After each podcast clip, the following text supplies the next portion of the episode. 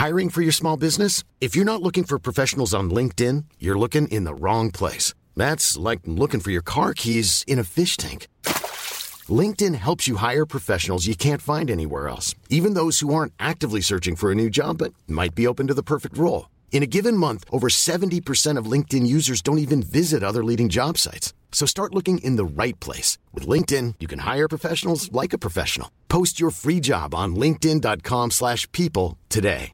A lot can happen in the next three years. Like a chatbot may be your new best friend. But what won't change? Needing health insurance. United Healthcare Tri Term Medical Plans are available for these changing times.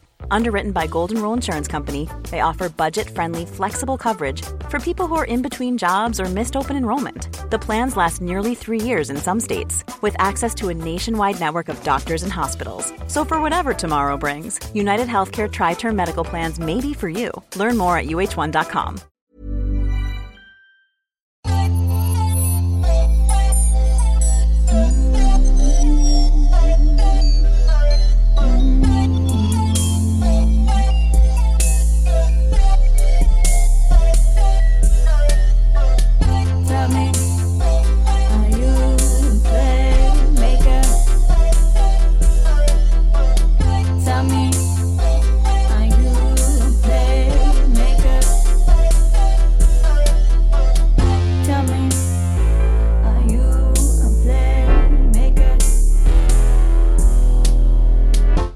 You are now listening to the Playmaker Podcast.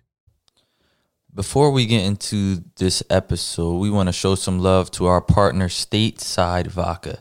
I know y'all love to drink and hate hangovers, so why not drink something that is gluten free, blended with electrolytes, zero sugar, zero carbs, and vegan? If you want to purchase this, visit statesidevodka.com and use code PLAYMAKER or click that link in the description below. Um, we hope you enjoyed this episode. And once again, visit statesidevodka.com and use code PLAYMAKER. We hope you enjoy this episode. What's good, family? This is the Playmaker Podcast. I'm your host, Reggie Coleman. And today I have a special guest co host, my brother. Go ahead and introduce yourself. My name is Devin Coleman, the younger brother of Reggie Coleman. Bro, chill. And we have a special guest today, uh, assistant head coach at TCA, Mr. Sean Smith. Welcome to the show. Thank you, thank you. So um, I'm glad to see you safe. You know, we're in a pandemic and whatnot. Um, I'm glad you're safe, healthy. Um, and thank you for coming today. Uh, so let's get right into it. Who inspired you or what inspired you to begin coaching at such a young age? Because I know you've been coaching for well over 10 years now. So who inspired you or what inspired you?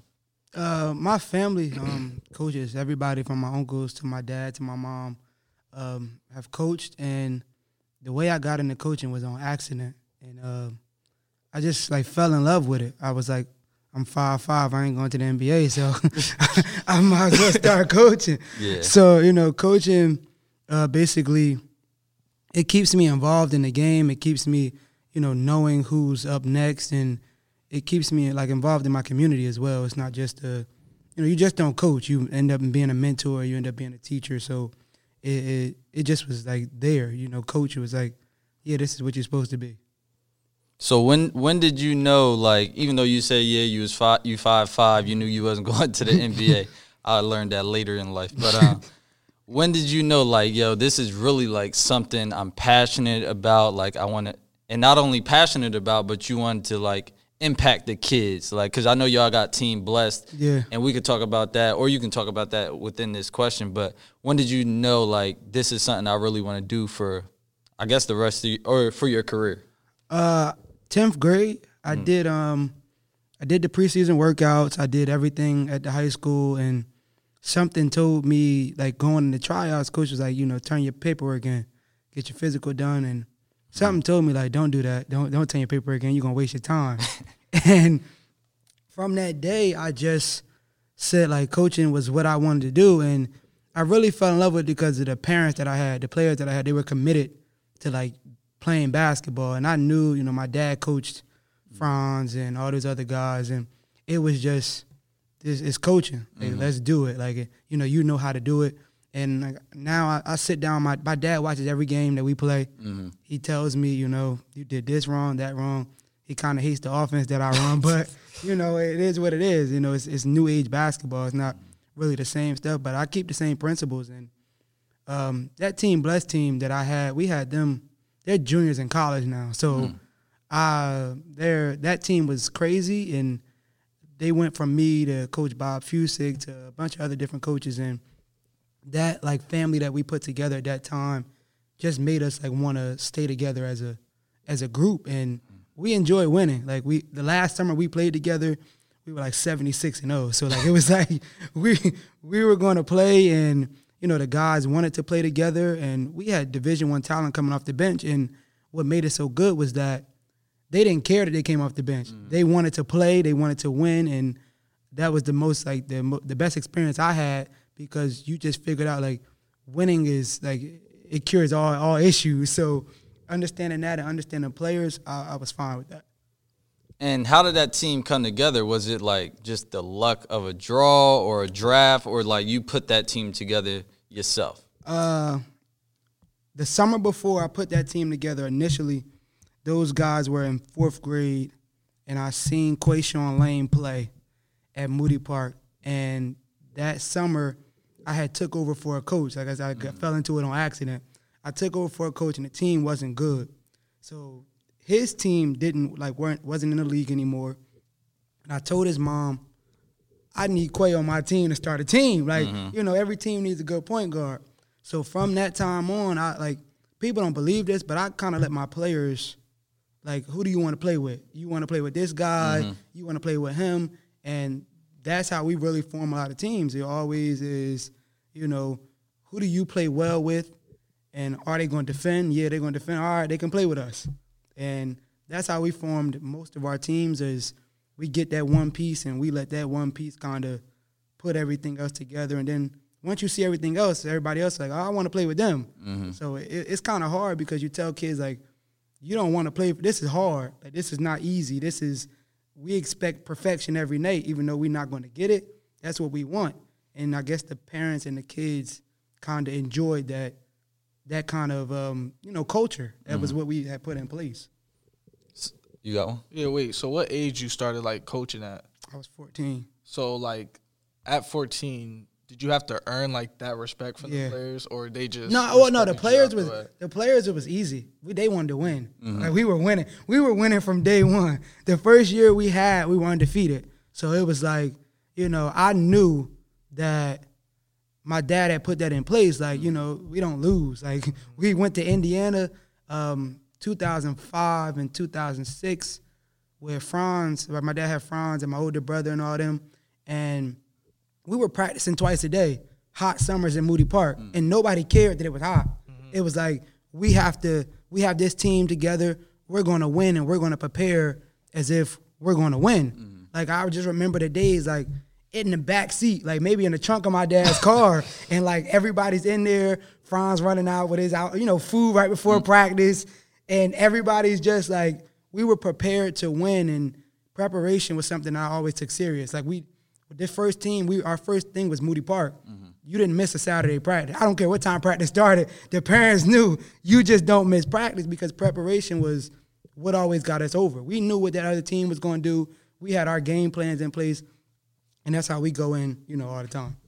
So how was it coaching all those? Essentially, you had all star pl- players because you said Quay was your first player. Then he picked. Obviously, the other players he picked were great on their own. They could have mm-hmm. been the number one option on the team. Yeah. So I think of like Kentucky or Duke or them top schools where they have all the top talent. But how did it? How was it coaching them?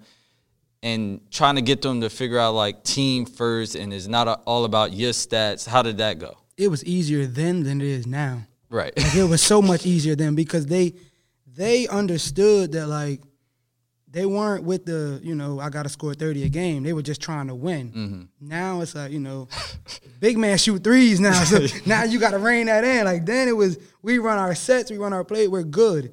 But um, with them it was so much of winning. Like I, I was telling one of the guys last night, he came in the huddle last year, and he had been with us for maybe five years at that time. I was talking to her. He's like, "Yo, coach, be quiet." I'm like, looking at him like, "Be quiet." He like, "Yo, play defense," and he gonna shut up. Mm. And that was it. And I'm like, "You finally understand what it is, you know?" So we they understood that. They understood defense was the name of the game, and that was it. Like after they understood that, I couldn't really. I didn't really have to do much. It was mm-hmm. just making sure that their effort was consistent every night that we stepped on the floor because it was a standard. We have to. You might not win every game, but you got to play hard, and, and that was just really what that was. And going back to Moody Park, um, I know your dad runs it. So Mm-hmm. what did you exactly do there? And just talk a little bit about Moody Park and how's it going right now, and what's the I guess future plans, even though we're in a pandemic. I mean, I do everything. like I schedule games. I put kids on teams, registrations. Uh, like my dad is like the president. Like so, you know, he goes out and he gets sponsorships, and you know, he makes the final call when I don't have no idea what I want to do. Um, he meets with people. I hate meetings. Like meeting, meetings is are the worst thing. You, like, what are we meeting about? We know what we're going to do, but he goes there. You know, he meets with all the proper people. Make sure that the cops are in place. He makes sure that everything is in place. After I, I tried to make sure it was in place, and I probably ain't do a good job at making sure that everything was right. So, uh, but other than that, for Moody Park, I just try to do everything, you know, and it's a family affair for everybody. My mom handles the workers, my dad handles the referees, he and my uncle, and then I do the scheduling for the entire all the six leagues that we have. And um, future, we're gonna be back and rolling, rolling this summer, and I think we're probably gonna try to start earlier. Uh, but the the summer is is going to be this summer should be probably one of the best summers we have because we just had a lot of time to prepare. Right. Like we, you know, we but giving us time to prepare has a, a, allowed us to do everything. Mm-hmm. You know, you know what teams you want. We trying to go with a different format this year for the high school teams to get more teams there to be able to, you know, basically increase the exposure of all the kids that are at Moody Park and bring some more kids in where you say you can play against, you know, a team from Philly, you can play mm-hmm. against a team from Delaware. But with COVID, you know, it may subside what we're trying to do, but we know what we want to do. You know, it's So if if COVID uh, allows it, you guys are trying to get out of state teams Yeah. this year. Has, ha, have you ever had besides like Pennsbury? Um, we've had a lot of interest. It's just Yeah. that the timing is, you know, we play six, seven, and eight o'clock. Yeah. So they would always have to play eight o'clock games. We had a team from New York try to come down. They played like two weeks. It didn't work. Um, you know, teams from from like that area, from like the tri-state, have always tried, but it's so hard because of the timing. Like Yeah. I gotta be here by a certain time.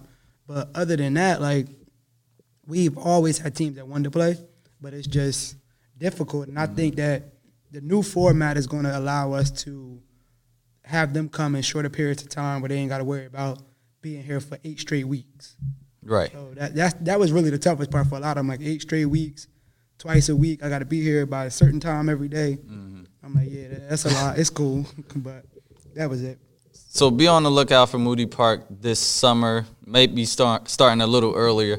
Um, so you said you've been coaching since 14. So what's that about 10 years? Yeah, it's 10 years. Um, after Moody Park coaching and I guess rec leagues, you started at Trenton High, uh, well, first I no? say Ewing. Ewing. How, Yeah. So let's go from Ewing and then we'll go f- along the line as you Uh, progress. Yeah, Ewing, tenth grade year. Like I said, I did everything preseason. Like I Mm-hmm. was ready to play, and something said, "Nah, don't do it." so when I did that, um, you know, uh, Shelly Dilden's husband John coaching my dad for forever. So it was a seamless transition for me to go in and you know learn from her. And I tell people to this day, like organization, like a program.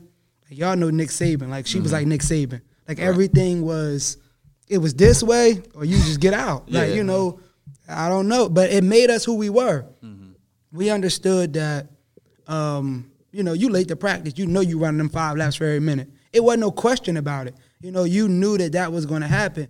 You knew what plays we were going to run. You knew how everything was supposed to be handled. You knew study hall was every Monday. So it wasn't like, you know, questions about what happened. So organization wise, I learned so much there. And I was there four years because I did my first year of college when I went to Mercer. I stayed around and I helped. And it was just it was amazing to see. Um, I seen the beginning of like what we call the dynasty of like we we had a ten year stretch from 2011 to like 2020, 2019, like somewhere around there where we were in the state championship or the state finals every like every year. Like and it it started where she basically I was at the game that they lost. Um, I guess that might have been 2010. Yeah, the 2010 season or something like that was Dante Jones and all those guys. I seen that game and I walked into the game like you starting all sophomores. Like what? You know, like this was never something that happened. So she started all sophomores and I, that was where the dynasty had started, where it went through like Dante and them had three more years left, and then Trey Lowe came, and then you know you had the the group. Of, I want to say that might have been like um, I don't even know Karan Johnson and a couple other those guys, but it was a consistent like every year JV guys became varsity guys. They made their improvements and everything kept going. So you learned about the like the program there. Um, so that lasted like you know four years. We went to three state championships, I think. In my four years, we won one. The soph- my sophomore year, we won a state championship, and then we lost the other three or four that we went to. I can't even remember. And then um, I went to Trenton. Trenton was like it was amazing. It was amazing coaching at Trenton. I don't think people really understand what it feels like having a city behind you. Like that was a different feeling because it's like you you usually fighting for like a town. You know, it's a couple people. You know, Yeah. same people come to the games all the time. When you're coaching in a city, it's like the whole city is here. Mm-hmm. Like you, we fitting people in this little bandbox at Rivera Gym. Like I'm talking like this was like Europe, like for the city, and we used to do things like called the city run, where we would run from Trenton High to like Rivera. Mm-hmm. And you know, it, it doesn't seem that far when you're driving, but when you're running, it's like that's like five, six miles. So you're running that and you see the people like they're beeping their horns at you and people clapping and cheering for you while you running in the street and it's like, this is bigger than me. And that lasted for two years and uh, I went to a prime time shootout game and Fauci asked me what I was doing. I had no idea. I was like done with it, and I said, uh, you know, nothing. he said, go downstairs and, and, and be the freshman coach. be the freshman. I'm like, what? he said, yeah, go downstairs, you know, be a freshman coach. And I did that, and um, that was like one of the best um, moves I can say uh, for my career because it just it opened my eyes to what like high school basketball in a non-public school is really about. You know, you in public schools you fighting for your community, you fighting for your city.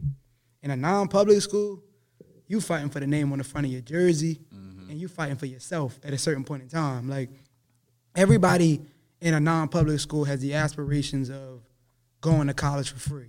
Mm-hmm. So the work ethic that you see in the summer, you know, from the off seasons and you know the kids wanting to play games. Like parents are, call, why are we not playing in the fall? I'm like, yo, we ain't supposed to be playing. like, well, call the kids up. I'm coaching them. Like, you know, and it's like it was a different environment, and they wanted to. The kids want to play. They want to be. They want to play the Roselles. They want to play, you know, St. Pat's. They want to do that every day, and putting the schedule together. You know, some of y'all can see the schedule that we have now, but it's like it's every year. Like you, you was there, like you know, Yeah. you play everybody. Top teams like every you play everybody, and you know, I was That's how Fauci always was. He still is. Like he want to play the top teams, whether we had the best talent or not. Yeah. He want to see where we fare against Right. the best, not only in the state, but most of the times they was top in the country. When, Right. Especially when I was playing, and they still are Yeah. now. So it's like you gotta love that as a player, and I'm sure as a coach Yeah, to like the be in those is so gym. fun. Yeah, it's it's fun to play against those guys and me. Like you said, use five five. I'm like five six. I love playing against those quote unquote giants because Yeah. like it was it was a couple games where I I played my best games against those top schools and um it was just fun to be in that environment and I played with six other D1 players so Man, I remember when y'all played St. Anthony's in the what was this three overtimes? Yeah. Four. I was there. Like I had a, I had a championship game the next day. we kept pushing our practice time back that day because everybody was at the game. So and then we driving back. It was a rain. I was a rainstorm or something that day. it was something it was crazy. I- it might have snowed a little bit. It was something crazy, and it took us like two hours to get back from Toms River. We still had practice that night, but it was just like we were there. And I remember that day, and I'm like, this is like, I want to be a part of this because it was just something different than, you know, than the normal. So since you coached at like a public and a private school, Mm-hmm. what is like the biggest jump or the biggest difference between coaching at a public and coaching at a private school? Uh, coaching at a at a public school, it was just more so about um, the program and making sure that you know you you know it's still at a, at a private school. It's still like the you know you're making sure that the program is going well, but at a public school you have who you have, so you can't like you know you're gonna go with who's there, and you gotta tailor your system to. I have this group of players this year, this group coming up. Let's try to mix something to where the JVs are going to learn and develop, and the varsity guys are still going to be good at it. At a private school, it's like, this is what we do. Go find the players that do it. You know, like it's just not like you know. And mm-hmm. we've struggled, we've struggled with that mightily over the last two years or so because we haven't had those dogs. Mm-hmm. Like you know, this year everybody at TCA and our community is excited because we have a different type of team. Um, the way that the way that these kids fell into our lap this year was like you, it was a perfect storm for us. You needed, you know, we needed an athletic wing. One fell into our lap, moved down here just to move down here. We needed defensive guards. Burlington City canceled their sports, so you know, two two kids come calling, and you know, uh, we sent them through regular process admissions, and you know, our missions, Miss Renee is the best at admissions, so it's like we get everything done that we need to to get done. But that's like the biggest thing is that public school, you have who you have, in the private school, there's no excuse. Like you, you can You can get who you yeah, want. you get who you want, do do what you want, and um, the the the, the kids in a in a private school um, are just they just know like basketball is my way out. There's no like they have distractions, but going to a school like TCA, you you can't really get distracted. Everybody Mm-hmm. school the school two floors. Like where you going? Ain't no- Barely that. Yeah, it's barely that. You ain't going in and out of class. You know, you ain't walking around the school. Ain't no skipping Yeah, class. no skipping class. You know, when you make that commitment to go to a private school, it has to be like, this is this is my way out because there's no way that I can get caught up because if I get kicked out, I'm back where I started at. So that was that's the really big difference there. So now that you're at a private school, what do you when you go out, I guess, quote unquote, recruiting players to come to the school, what do you look for in a player? Is it like character? Of course it's skill, but Yeah. other than that, is it character, how they uh, treat or treat their teammates on and off the court? Like what do you look for in a, in a player? Work ethic. It's work ethic. Like if you're if you're not going to work, because like we're not there every day, like as coaches. And my first, I got hired at TCA August sixth or seventh. I started um at like 2017, 2016, something like that. August, like maybe like three days later, four days later, um, I'm driving up to the school. It's my maybe twelve o'clock. They're leaving. Like they're literally they're getting out of there. What time y'all got here this morning? Eight o'clock. Eight o'clock. We ain't never did that, you know. And ever since then, it's like, all right, I know what I like. I gotta beat you here. Like you're not gonna beat me to the gym. You ain't gonna outwork us. Like I don't care what it is. You're just not gonna outwork us. And um, that group was outstanding because they worked hard, and that's something that you know that I learned from Coach Fauci a lot was that work ethic is it will get you over when you know when times are hard, when you're tired, when you're defeated. If your preparation is there and you work hard at it, you're always going to end up in the winner circle because you're ready. Like you're ready, you're more prepared than everybody else. Um, so Fauci stepped down as the coach, right? Yeah, So he's he's yeah he's sta- he's coaching JV right now, which is y'all got to see that. that. That's a show. Like that's really a show because he coaches. Like everybody know he coaches basketball one way, and like it's you know you're gonna do it his way, you're gonna do it hard, or you're not gonna do it at all. So that is you know where that is. But yeah, he he around.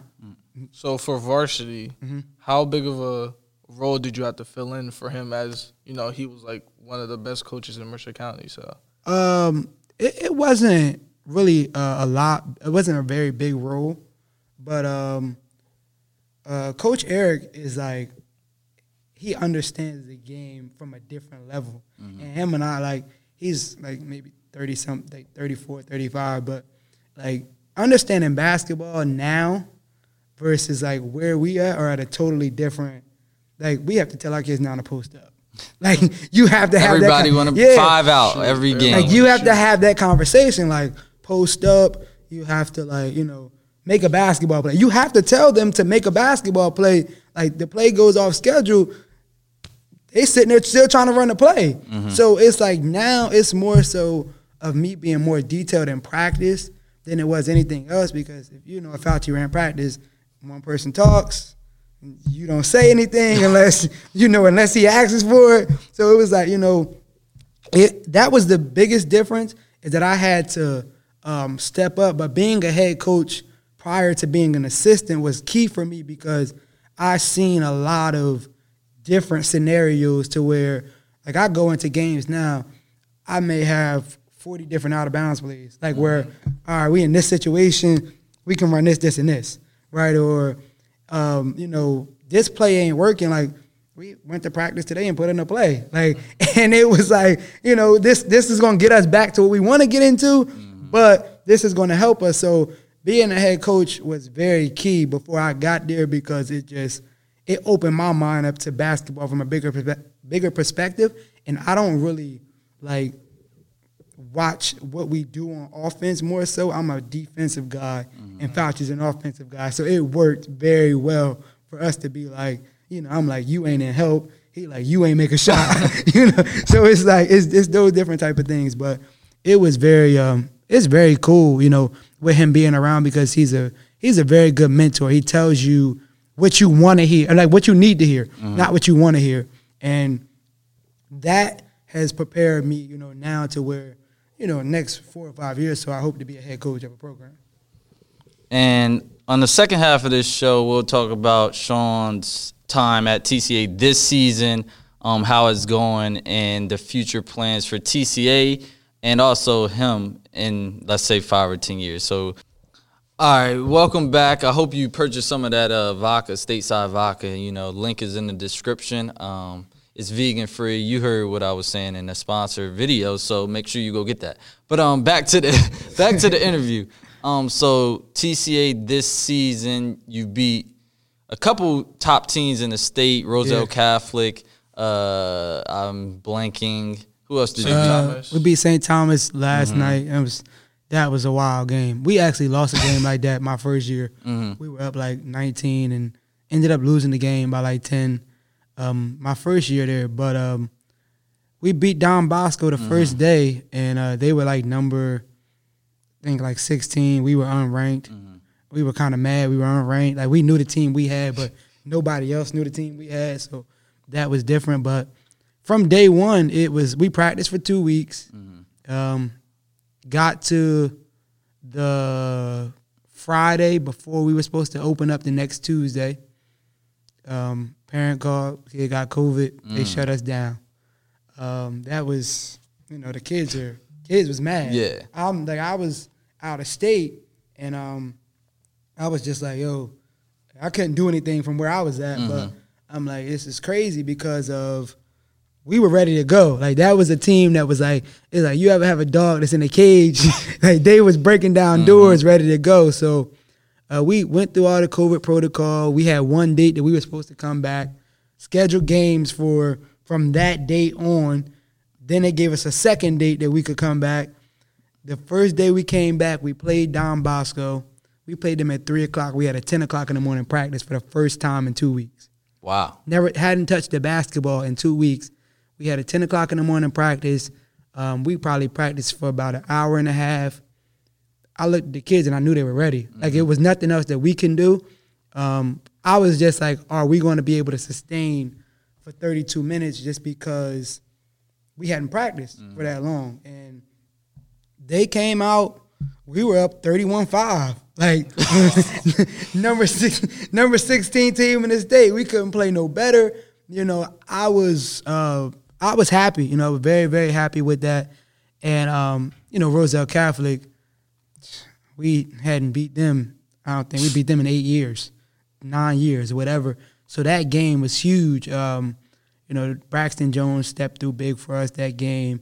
Um, Deuce Jones came in, had 14 um, as a freshman, which was you play Roselle Catholic as a freshman. You ain't supposed to have. I don't care what Roselle Catholic team it is. You ain't supposed to have 14 points. And um, we had uh, that was good. And think we played Lenape the next game, and then we lost two in a row. We lost. We just lost to Elizabeth, and, And we Life lost to Center. Life Center. Which I mean, they were very winnable games, but those teams were good. They played 32 minutes of basketball, which we didn't play, and um, got back to everything yesterday. Did We played yesterday. Yeah, yesterday. Days, the weeks are running together now at this point. So we played yesterday, um, down 17 with three minutes left in the third quarter. We made a sudden change with um, our lineup, and it changed the entire game. A kid that hadn't played the whole season came in, um, hit a three, had a tomahawk dunk, had 16 points from three minutes on to the end of the game, and um, that was it. And you know, we preach this year defense. Like defense is what we do. Like you know, as much as we work on our offense every day, defense is very key in what we do. And it turned around, um, you know, very quickly. We put on the press and we did everything. But you know, in terms of the COVID season, this is crazy. Like you, you cannot have a game tomorrow. Play, you know, the team would canceled for tomorrow's game, and instead of you going to North Jersey, you're going to South Jersey. Instead of you going to the shore, you going, you know, to Northwest, you're going to Gill or Somerset or something like that. You know, to play wherever you're playing. So this this season has been weird, and it's. I was telling like one of the kids today, like I usually have a point in the season where like I'm tired. Mm-hmm. Like I'm like it's a lot going on. We usually have that week where we play like one or two games. We haven't had that yet, and we've been going. We've been going every day since the day that you know we did our two week COVID period break. But in between that and the start of the season and now, we've been going every day, Sundays included. And the kids don't like. We like yo, let's have off. The kids like no. Like for Uh, what? Like that's what? good. Like what are we having off for? And I'm like, oh, all right. you don't want to have off again. Guess we can't have off. So, you know, we don't have off. But other than that, it's been a crazy season. How was this TCA team different from other TCA teams in the past? You think? They play defense. like their their biggest their like our biggest thing is defense. Like now, um, you know, since the the two twins came in, Jamil and Jamal from Burlington City, um, I've always felt like over the years we needed a culture change, and it wasn't like the kids were bad. It was just we um, you couldn't get what we wanted to get. Like we wanted to have like you know we wanted to outscore you. Well, we ain't the Warriors. You ain't got everybody. You know everybody ain't shooting from all positions. So you know when we brought those twins in, it was um, it was a culture change for us. They brought an attitude that we needed. They brought it an energy. You know they brought an energy to the team. I, like I was telling you prior, like we were having this conversation like about the offense and you know, they both looked at me like we came here to play defense, and I said, "Oh, all right, play defense then." You know, don't we don't talk to me about offense. We're gonna play defense, and that's it. You know, they they became very um, important pieces to this team, and um, them along with like uh, Deuce Jones and um, kid Brian Bernard, we have like very good defenders. We can just, I'm like, we can rotate defenders at like the guard position where we feel like we're not going to have like the Twins play the best defense, but like if it's like you got to get somebody else to play defense, we have other guards that can play defense as well. And the senior group this year is is different. They don't have like that ego mentality. They're very invested in winning. So like with Freddie and Brandon and the Dajir and all those guys are just they want to win. They care about winning. So with that, it's like we needed to, we needed they know we needed to play better defense. So with them come with the twins coming in, it was like, oh, all right, y'all take care of the defensive part. We'll handle everything on offense. We're good. So that was, you know, that's very different about this team, and that's the best thing about this team than any other team that we had really. I want to go back real quick to the kid who did the senior who didn't play all season, Mm-hmm. got his number called and, and took advantage of that opportunity because mo- a lot of times kids, especially seniors, if they not playing the whole season, they they like tune out like what's going on, Right. don't know what's going on on the court, not interested in practices. But it's good to see that he came in the game ready Mm-hmm. to to produce. It could have been one minute, it could have been two minutes, but it ended up being a nice chunk of the game, and he ended up having a great a great game. He- uh, where you say he got a, a dunk, uh, he had 14 points, I think you said. Like, so kids out there listening, I'm not saying this will be you. You will have 14 points and whatnot, but just stay ready because at some point the coach may need you, and if you don't know what's going on, that's just making it worse on you. The next time when they looking down that bench to look to see who to, to put in, and they look at you and they remember that last that last game they put you in, you wasn't ready, you wasn't rotating right, you ain't know what was going on. So I just wanted to, I ain't want to overlook that. No, that's that's key though. Like I mean, like I said, that that, that kid like a senior transfer, like you transfer, you expect to play. Mm. Like, you know, you you want to play right away. And I mean, he, he was getting spared. Like he wasn't like like you said, he was getting one or like maybe one or two minutes. Like you know, garbage time. Like Yeah. is what it is. Like mm-hmm. you know, and he would play like first quarter, may not go back in the rest of the game. You know, like, play second quarter, may not go back in. Mm-hmm. And he had showed things in practice that I just was like, uh, if it was consistent, Right. like we can do it. You know, mm-hmm. if it becomes more consistent, we can put you out there. And it was just like, all right, you know, that day he did what he had to do, and he came in, had a key steal, had a key, you know, he made three threes and, and like tomahawk dunks. I'm just like, all right, you know, he shot one three that I like. You watched the game, I got really upset. We was up, we was up 20, uh, 58, 57, and he shot a three. But like, other than that, he played a complete game, and like we tell our guys all the time, we feel like we got nine starters. Like we can play any group of five kids, and we have belief in them. And um, with you know with him coming in the game and, and making that impact, it was just more belief for our bench players that like if I do the right things, I can just I can play. You know, there's no reason for coach not to believe in me if I do everything I'm supposed to do that, and that they're asking me to do. So I want to talk about the freshman. How is he? Because I be seeing the stats. How is he adjusting to the varsity level? Uh, very well. You know, to be honest, like I mean, having, um, I think he's averaging about like twelve or thirteen right now as a freshman.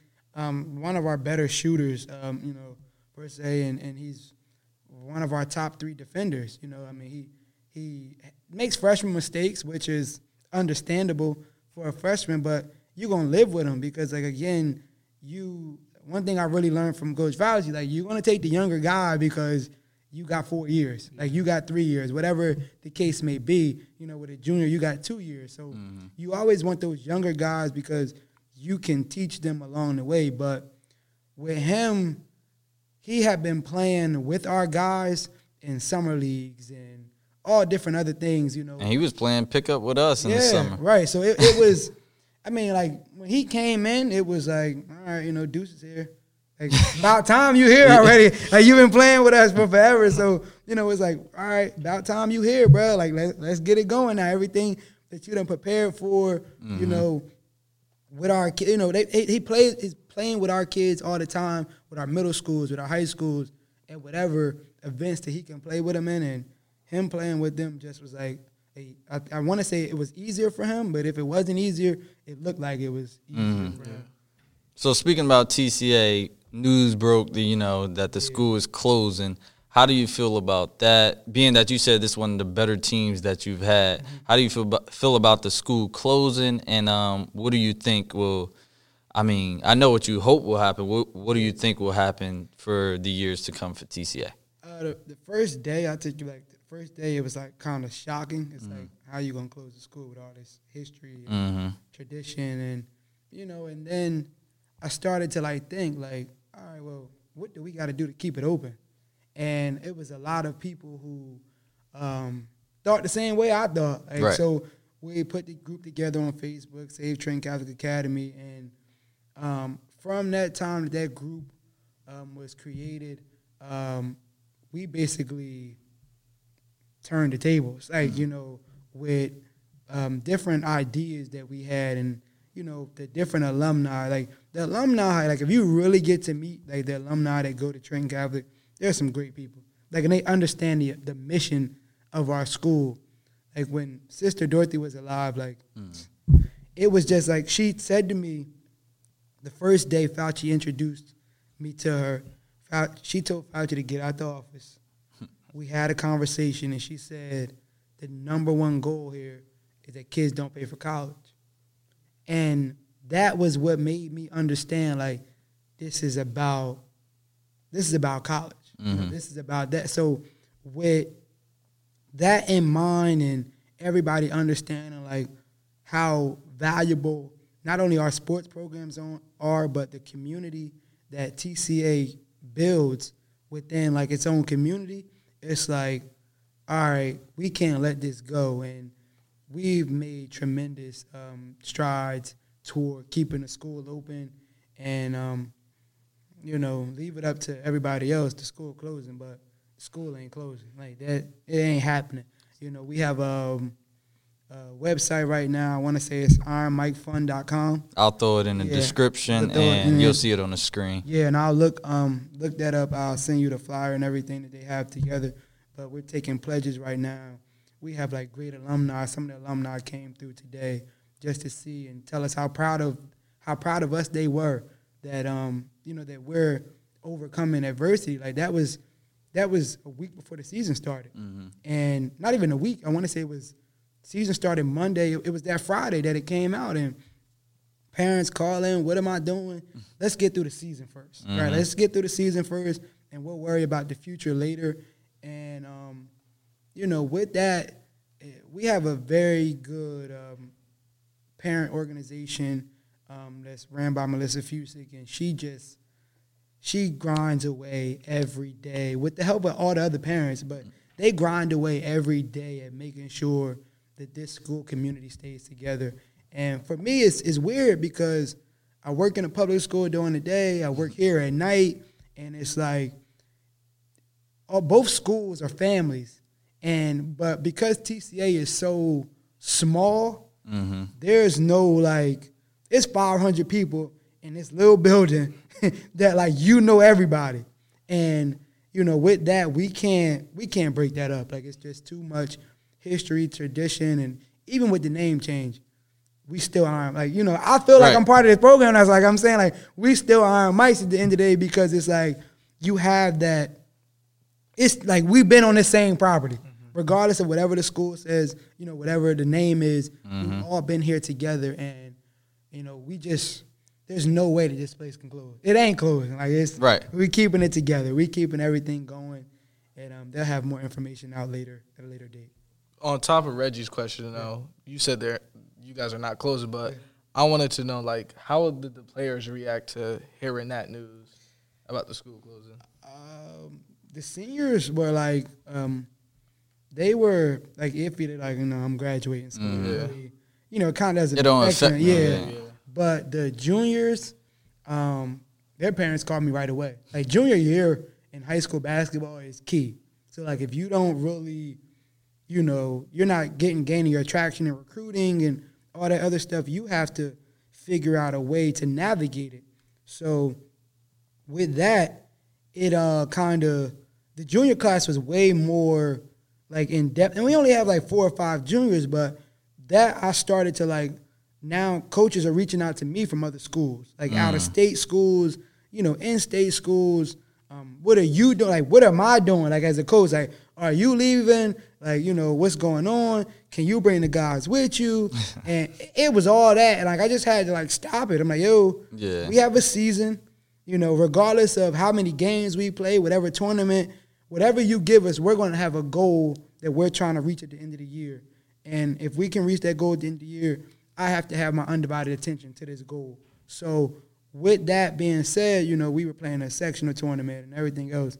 And I just had to help tell the parents, tell the kids from all the ages, like, we have to focus here. March 7th or whatever it is, the date that it's over, we'll refocus on to what we're doing next year and AAU season it's just a lot of things that got to happen before June. Like so, it's like all that going on. Like the junior, but I said the junior class is very crazy. The freshman class is like, all right, y'all freshmen, y'all got three more years. We can send you somewhere else. But other than that, like it was um, kind of like weird. Like you know, the seniors didn't care. The juniors were very concerned. Freshmen, they freshmen, they they don't think nothing going nowhere. They think it's going to be the same next year. And the sophomores were, you know, somewhat of the same way. So that kind of it, it was di- different all across the board. But um, I had to refocus everybody. Like you, we can't do this. Like we got to win whatever we have. We Right. winning, and let's move on.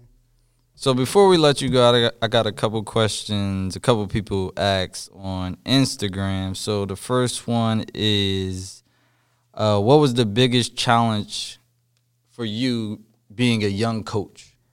Uh, the biggest challenge for me was that, uh, wow.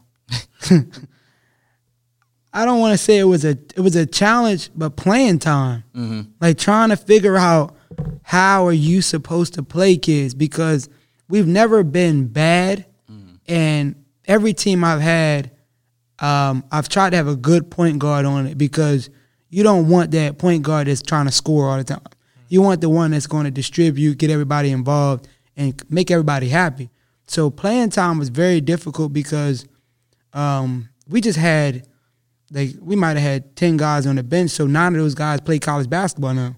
Like so, um, with that being said, it was finding time for them to play was very difficult to start out, but it was cool because everybody understood that like I can't play every game. I'm just kids here going D one, and I ain't going D one. Right. I gotta, you know, I gotta readjust what I'm doing. But practices, I tell the kids now, practices are more competitive than most of our games because you playing D one talent mm-hmm. in practice, and you might play somebody who ain't never gonna play college basketball or ever touch a basketball after the day they graduate. So mm-hmm. practices is really where I put a lot of emphasis on right now. Yeah, that's how it should be though. Practice should be harder than the game. Definitely. That's, that's, I just want that. Oh, I thought you had more. Oh, one more question. Uh, also, as a young coach who has experienced success, what would be his your advice to aspiring coaches? um, be you. Mm. Like you have to be whoever, whatever, whatever you know as a coach, put it out there, and whatever you don't know as a coach, find somebody that knows. Like I hate being the smartest person in the room. I tell you, I tell people that all the time. Like I always put together, like you know, when openings come around, like you know, the UN job that became available at one time, and um, I had put together a staff. Like my youngest assistant coach was like 20 years older than me. Like, and it was like people like I'm talking to people about like they're like, why, why him? Why? I mean, he's been there 20 years. Like, I don't really. I want somebody who's like going to like if I don't have the answers, somebody has to have the answers. And like my right hand man is Dave Broach when it comes to coaching. I think Dave 10 years older than me, 11 years older than me, and Old like head. we we literally will talk basketball for two and a half hours and don't even know we're talking about. Like, don't even know it's been two and a half hours. And he's been coaching longer than I've been coaching. And it ain't by many years, but it's like we just we we know like how I don't know this answer, but I know Dave got to know. Like you've been there too long not to know.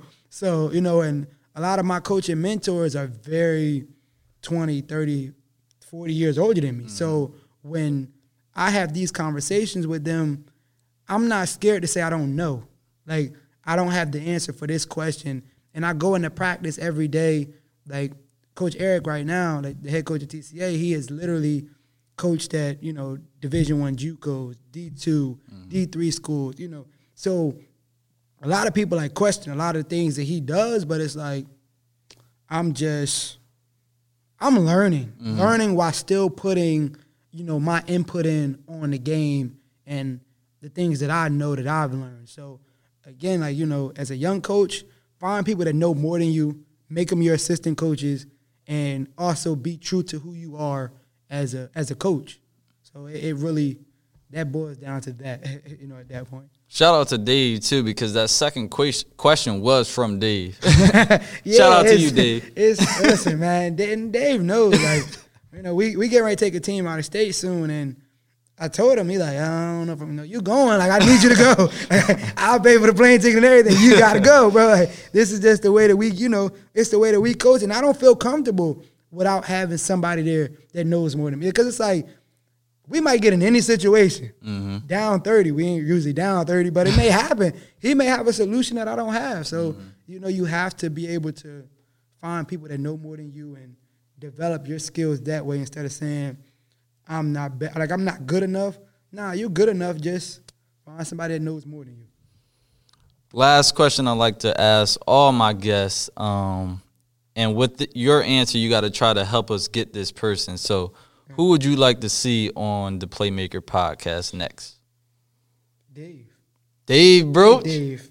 Hey, Da- you Dave better accept really- this invite too. Dave is really uh like Dave is like he don't want to tell everybody, but Dave like he knows like he knows the basketball Mm-hmm. world inside and out, and it's very he's helped me but tremendous. At my first, I brought like he came in, I came into TCA first, and he came to a practice. And I was like, yeah, you come on too. Like, you know, so when we first got there, we were there together from the beginning and we just, it was like a connection that like my dad, my my dad, my brother played with his brother on my dad's team. Mm-hmm. So that was where I first met Dave. So that was like 15, 16 years ago, something like that. And ever since then, you know, we didn't know it was gonna get to like where we coached together, but we've always seen basketball in the same, you know, the same eye to eye type of thing. And he's been on that level where he's coached a lot of D1 talent. I coached a lot of D1 talent, but it's different when you're in different states and you know different mm-hmm. different ways that you train and all that type of stuff. So yeah, get Dave on here. Dave got a lot to tell people. He don't really want to tell people. Make sure you accept that invite, like I said. Thank y'all for tuning in to the Playmaker podcast. We want to thank Sean again for uh, joining the show. We want to. I want to thank my brother for you know filling in for uh, Keita and DJ Bean. Um, also, shout out to TCA's girls team, ranked 12 in the nation. 12, right? Yep, they 12 today. It came out today. 12 in the nation. I'm having Sharika on in March, so be on the lookout for that. Assistant coach at TCA uh, for the girls varsity team. Um, once again, we want to thank y'all for tuning in. Make sure y'all subscribe, you know, leave a review, let us know what we did good, bad, all that good stuff. We're on Apple Podcast, Spotify, YouTube. Once again, I want to thank you guys for listening. This is the Playmaker Podcast. I'm your host, Reggie Coleman. Peace. Visit our website at theplaymakerpodcast.com and subscribe on Apple Podcast and Spotify. Are you ready for truly hydrated skin? Meet Hyaluronic Body Serum, a breakthrough in body care from Osea. It's clinically proven to instantly increase hydration by 161%. Their lightweight, fast absorbing serum delivers 24 hours of nonstop hydration for silky smooth skin without the sticky afterfeel. Osea's latest innovation combines the magic of their best-selling hyaluronic sea serum with a new formula that's good for the whole body and five types of hyaluronic acid to target every layer of the skin. Osea is a women-founded, women-led brand that's been crafting seaweed-powered products for nearly 30 years. The best part? Everything Osea makes is clean, vegan, cruelty-free, and climate-neutral certified, so you never have to choose between your values and your best skin. Treat your skin to clean vegan skincare from Osea. Get 10% off your first order site-wide with code SUMMER at OseaMalibu.com. That's O-S-E-A Malibu.com code SUMMER.